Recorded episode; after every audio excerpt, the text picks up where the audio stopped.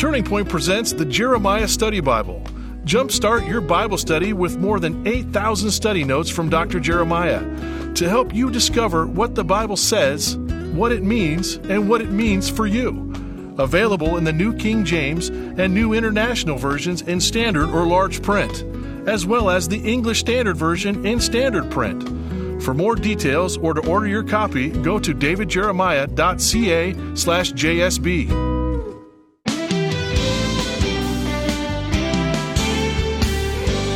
In a world of uncertainty, believers should strive to live confidently in Christ, not only as a witness in this life, but for the way it affects the next. Today on Turning Point, Doctor David Jeremiah offers a reminder that abiding in Christ here and now will have consequences for all eternity. From living with confidence in a chaotic world, here's David to conclude his message, Stay Consistent. Well, friends, you know the consistency principle is one of the most important ones. Here's what John in First John two twenty-eight says. He says, "Now, little children, abide in him, that when he appears, we may have confidence and not be ashamed before him at his coming." In other words, live so consistently that no matter when Jesus comes, he finds you where you're supposed to be, doing what you're supposed to do, staying ready for his coming. This is part two of the message we started on Friday, Stay Consistent. We'll get to the message in just a moment, but let me get to the book first. The book is a complete recording of everything I've said throughout the month of April. All the pages, all the footnotes, all the stories, everything that you would want to have if you're going to read a book that has content like this. And um, you can get this book for a gift of any size by just asking for it when you send your gift to Turning Point today. Simply say, "Send me the book on confidence," and it'll come your way. Now, we just have this day and four more, and this offer will be gone. So whatever you do, don't wait until the last moment, and then when you forget it, it's too late. We just have four days after today for you to order this book. I'm not telling you how much to give. You give what you think God wants you to do. Do your best. Be generous. And when you make your investment in us, we want to send you this book that will add value to your Christian life. You'll come back to this book often, especially during these days. And uh, it's beautifully designed, it's filled with truth, it's based upon the Word of God, and it's yours for the asking when you send a gift today. So let's finish up our discussion of what it means to stay consistent. How did Jesus walk on this earth? Every day, in every way, wherever he was, whatever he did, it was always submitted first to the will of the Father, and Jesus did it. You know why he did that? Because that's how we're supposed to live, and he is our example in that regard. Notice chapter six of John and verse thirty-eight. "For I have come down from heaven," Jesus said, "not to do my own will, but the will of him who sent me." Now let me ask you something, class. Where do you find the will of God in your life? You find it in the book, don't you? You find it in the Scripture. The will of God isn't dispatched to you by some mysterious way from heaven. You don't get it by osmosis, putting your Bible under your pillow at night. You have to study the book, and when you study the book, God reveals his will to you. Now here's the issue. Are you willing to do it? That's the key. And Jesus always did the will of his Father. That's why God blessed him and used him on this earth as our Redeemer. He was the perfect Son of God, always in consistent compliance with the will of his Father. And then notice the last one, the last mark of consistency, and it's my favorite one. It's so good, I'm going to ask you to say it with me in a moment. Not only consistently Christ-like and consistently caring and consistently confident and consistently compliant, but here's my favorite one. Consistently consistent. How about that one? Let's say that out loud. Consistently consistent. How can we be consistently consistent? Notice what it says in verse twenty-four of the second chapter of First John. "Therefore, let that abide in you, which you heard from the beginning. In what you heard from the beginning abides in you. You will also abide in the Son and in the Father." Notice in that verse, the word abide appears three times. Now I'm going to read it again and change the word to the word continue, and then you will understand what we're talking about. Therefore, said John, let that continue in you, which you heard from the beginning. If what you heard from the beginning continues in you, you also will continue in the Son and in the Father. Here's what John is saying. You heard the word at the beginning when you were saved. Is that word continuing in you today? Does it continue to hold court in your life? And if you continue to continue in what you learned from the beginning, the Bible says you abide in the Son. You continue in the Son and in the Father. Now let's face it, most of us started out to serve the Lord, started out to love the Lord, and if we're honest, some of us took little detours along the way. Can I get a witness? We've been there, haven't we? We didn't just continue all the way. But you see, continuing is not necessarily the absence of a little detour. Continuing is, after the detour is over, getting back on the road and going on. That's what he's talking about. If you study the history of how God has used people in his ministry, you'll discover that most of the people were people who continued, people who had this consistently consistent characteristic in their life. You've heard me speak of a woman quite often. I've quoted her many times in my messages. Her name is Amy Carmichael. Amy Carmichael is quite a woman. She lived a long time ago, but she is a really great picture of what it means to be consistently consistent. Let me tell you a little bit about her. She was born into a very wealthy home. She had lots of advantages. When she was born, they lived in an Ireland seacoast village. Her family owned flour mills, and these flour mills produced great wealth for her family. She lived in kind of a mansion that had manicured lawns that were the playground of family, the seven children in their family, and they all had ponies, and this was their playground. They had everything that you really would want growing up in that day. But although Amy's family was very prosperous and had lots of resources, they never spoiled their children. They always went out of their way to expose their family to those who had less than they did, get them involved in mission projects where they would rub shoulders with those who needed, and they were very generous with all that God had trusted to them. Well, as time went along, the successful wheat milling business expanded, and Amy's family moved into Belfast. On one occasion, as Amy and her mother entered a fashionable tea house, she looked out and there was a small, beggarly dressed little girl with no shoes on. It was raining and she was standing with her tiny nose pressed up against the window of the store, looking with longing in her eyes at the display of cookies and sweets that were in the window. Little Amy was touched by that. She went home, and that afternoon she wrote these little words: "When I grow up and money have, I know what I will do. I'll build a great and lovely place for little girls like you." Well, time got difficult in the Carmichael family. When she was just seventeen years old, her father died. She was plunged into a somewhat caring role with the rest of her family. She never grew bitter over what happened. She just continued to continue. She consistently grew in her faith. She turned her personal sorrow into energy and began an outreach in Belfast, reached as many as five hundred poor little girls in the city. Ultimately, in the plan of God for Amy Carmichael, she was called to India as a missionary.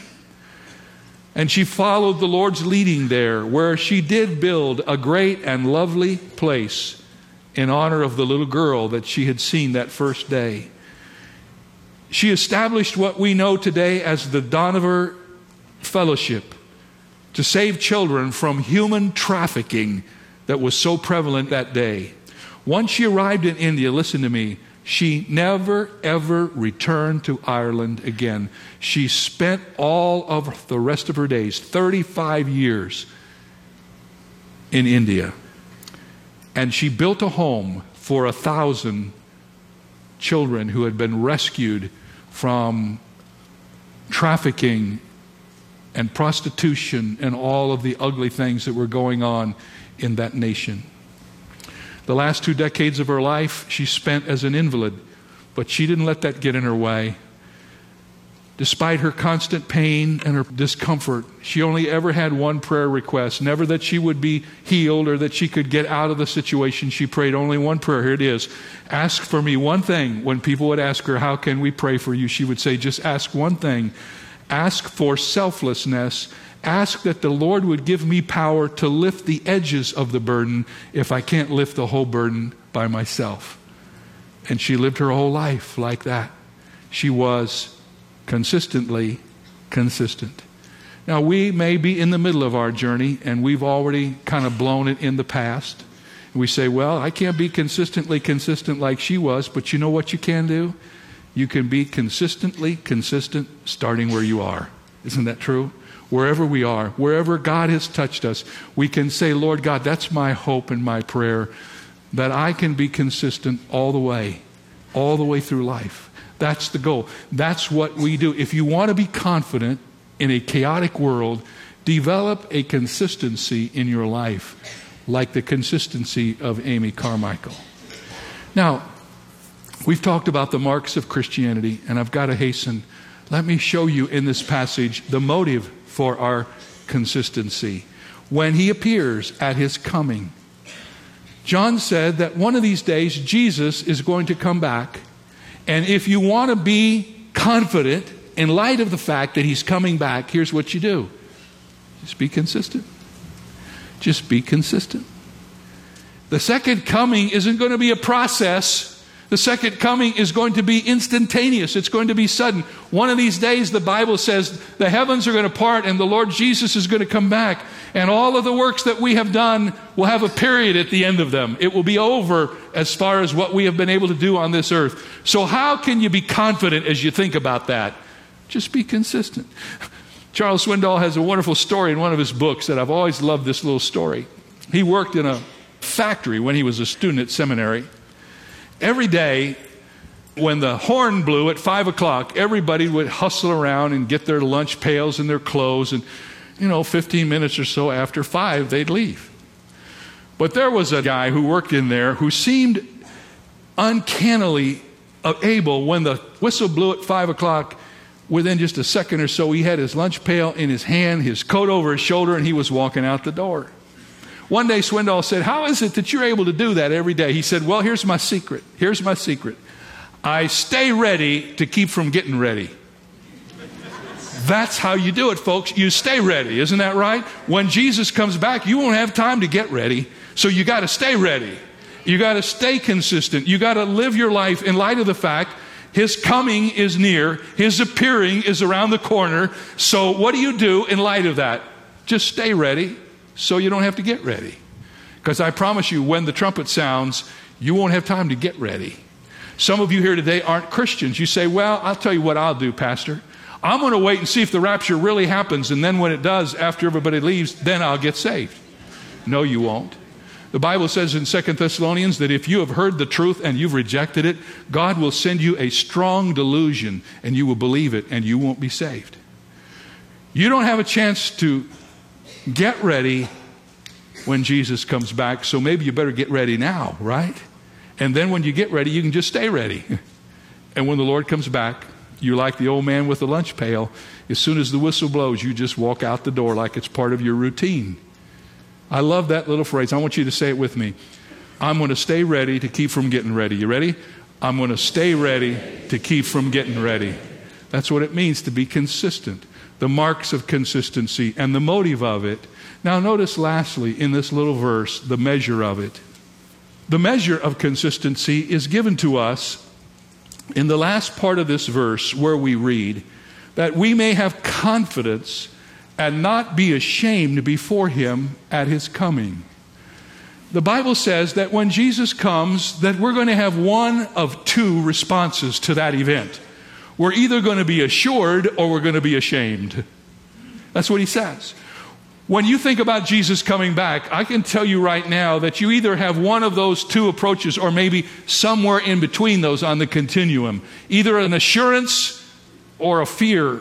And the Bible says, first of all, when he comes back, we're going to give an account of all the things that we have done. Let me just remind you of what happens as you go forward into the future. One of these days, the Lord is going to return. First Thessalonians chapter four gives us the details.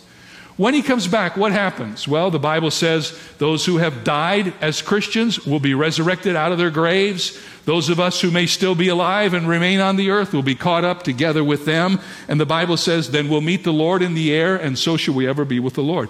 And you say, okay, then what? Well, here on this earth, as we understand the Scriptures, a tremendous period of tribulation breaks out. For seven years, this earth is decimated by wars and destruction.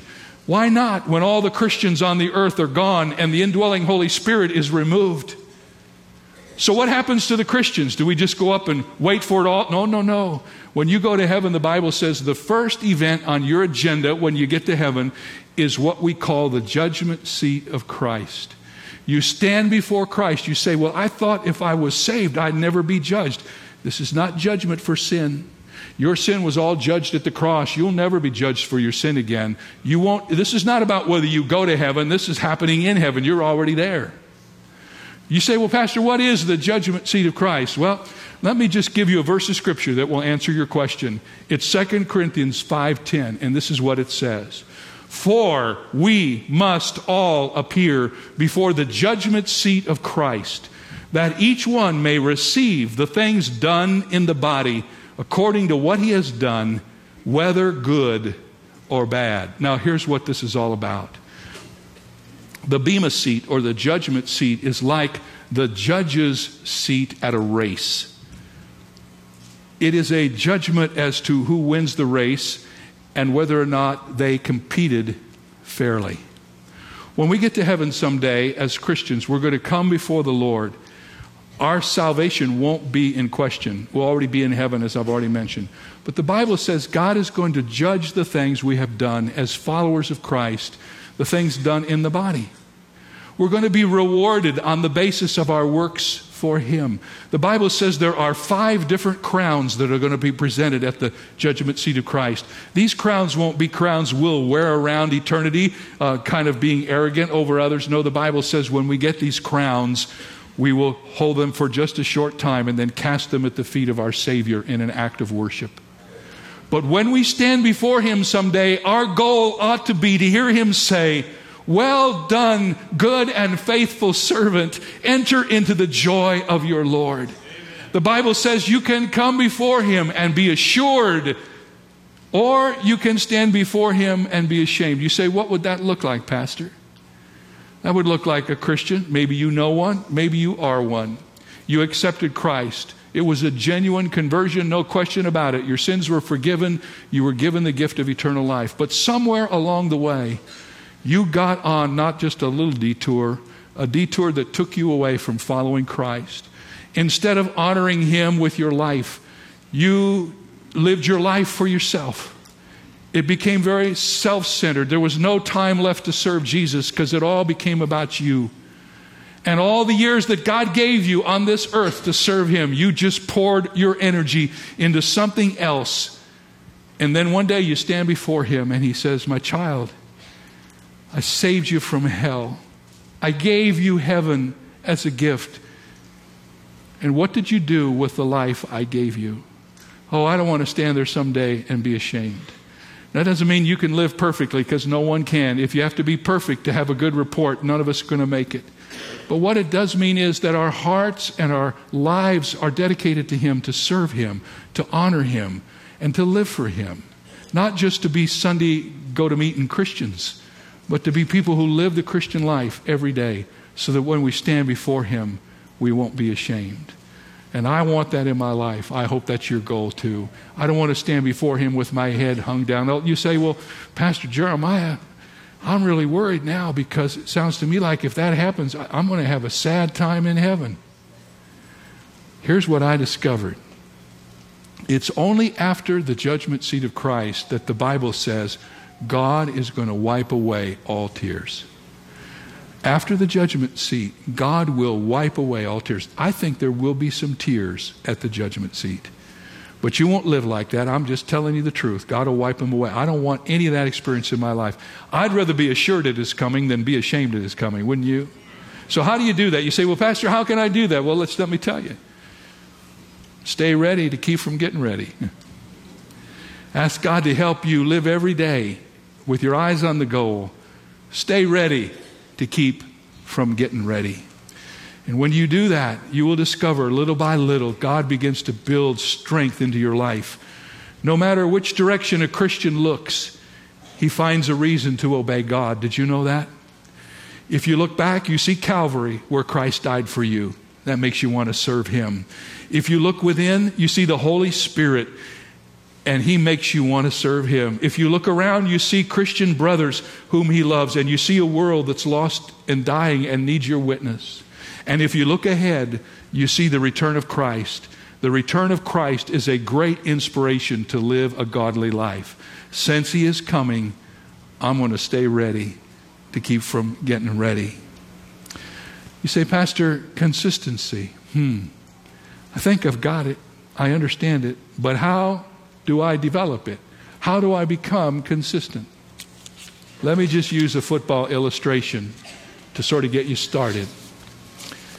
I had two sons that played football. I've been around football all my life. And I've been to their camp, and I've watched how they do what they do. And how does a quarterback get consistent? Here's how he does it. They call it reps, R E P S. It's short for repetition. It means that the starting quarterback, when he goes to practice every day, he gets all the reps. He throws the ball in every drill. He'll throw every route that they want to run. He'll throw it over and over and over again. The name of the game, if you're looking for consistency, is reps. You have to do it over and over and over again. When I was a young man, I was a basketball player. I wanted to be a great shooter. How I learned how to be a great shooter, I went to the gym and spent hours in the gym. Somebody would go with me and throw the ball back, and I would shoot from every place on the court over and over and over again until it was part of my D N A. When I got into a game, I never even thought about it. I just shot it, and I'd done it so many times, the ball would go in. That's how you become consistent in the Christian life.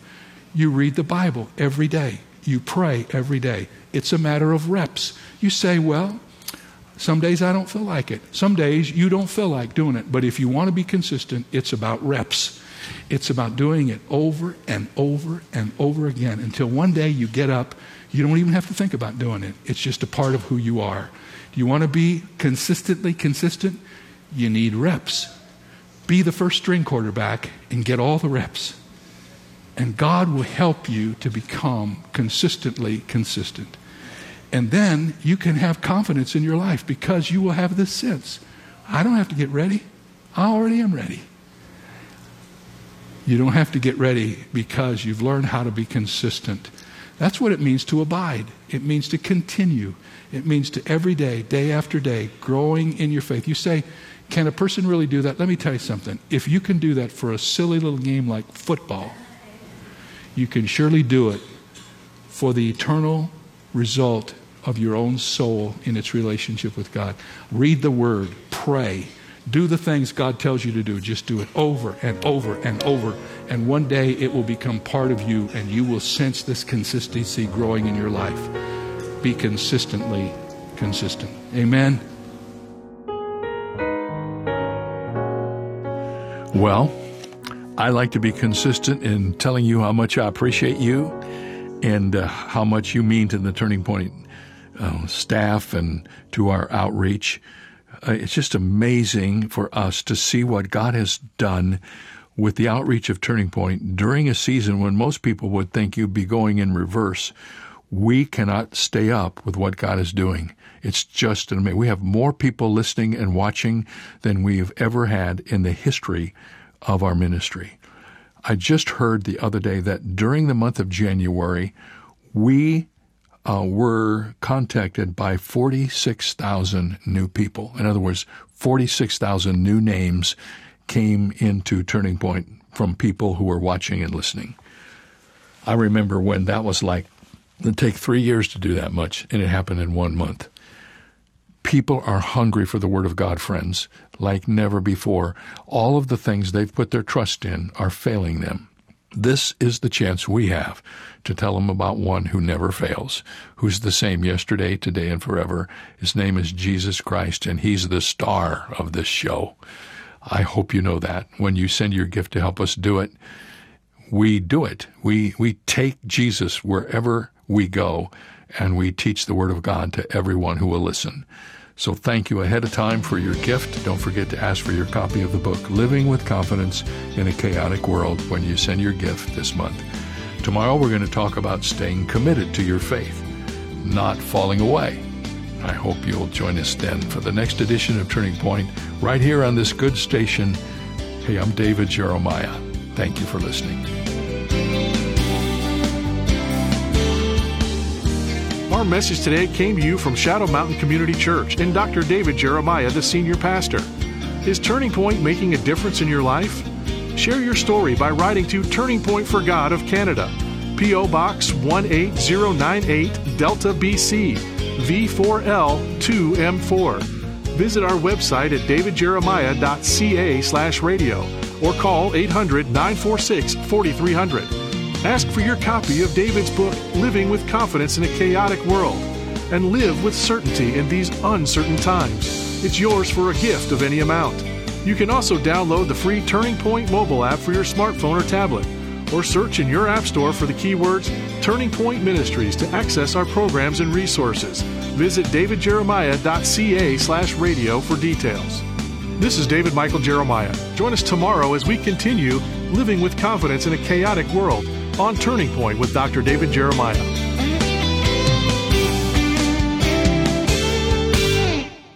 Dear friend, I'm Doctor David Jeremiah, and I'd like to take a moment to speak with you as the world faces the coronavirus pandemic. There is no question we are living in a time of unprecedented uncertainty. It is unlike anything I have experienced in my whole life. And the temptation in times like these is to allow fear and worry to creep into our thoughts and to rob us of our joy. But in these uncertain times, we need to remember that God is still in control. And my prayer for you is that you are healthy, you're in a safe place, and surrounded by those you love. Please keep the ministry of Turning Point in your prayers as well. We will continue to bring the healing power of God's Word to you each day on radio, television, and online. And I really hope this will be a source of encouragement to you during the current coronavirus. So be safe, be in the Word, and be in prayer. The American journalist Franklin Jones once observed that honest criticism is hard to take, particularly from a relative, a friend, an acquaintance, or a stranger. Did you get his point? Honest criticism is hard to take from anybody. I've been there, and so have you. But did you know the Bible encourages that kind of honesty, the kind that has our best interest in mind? Proverbs twenty-seven six says, "Faithful are the wounds of a friend." Yes, wounds hurt when they are received, but like a surgeon's scalpel, if they make us better in the long run, then we are fortunate to receive them. And this is David Jeremiah encouraging you to get on the road to new life. Discover God's faithful friendship on Route sixty-six. Route sixty-six, driving the Word home. Log on to route sixty-six life dot com. Start your journey home today.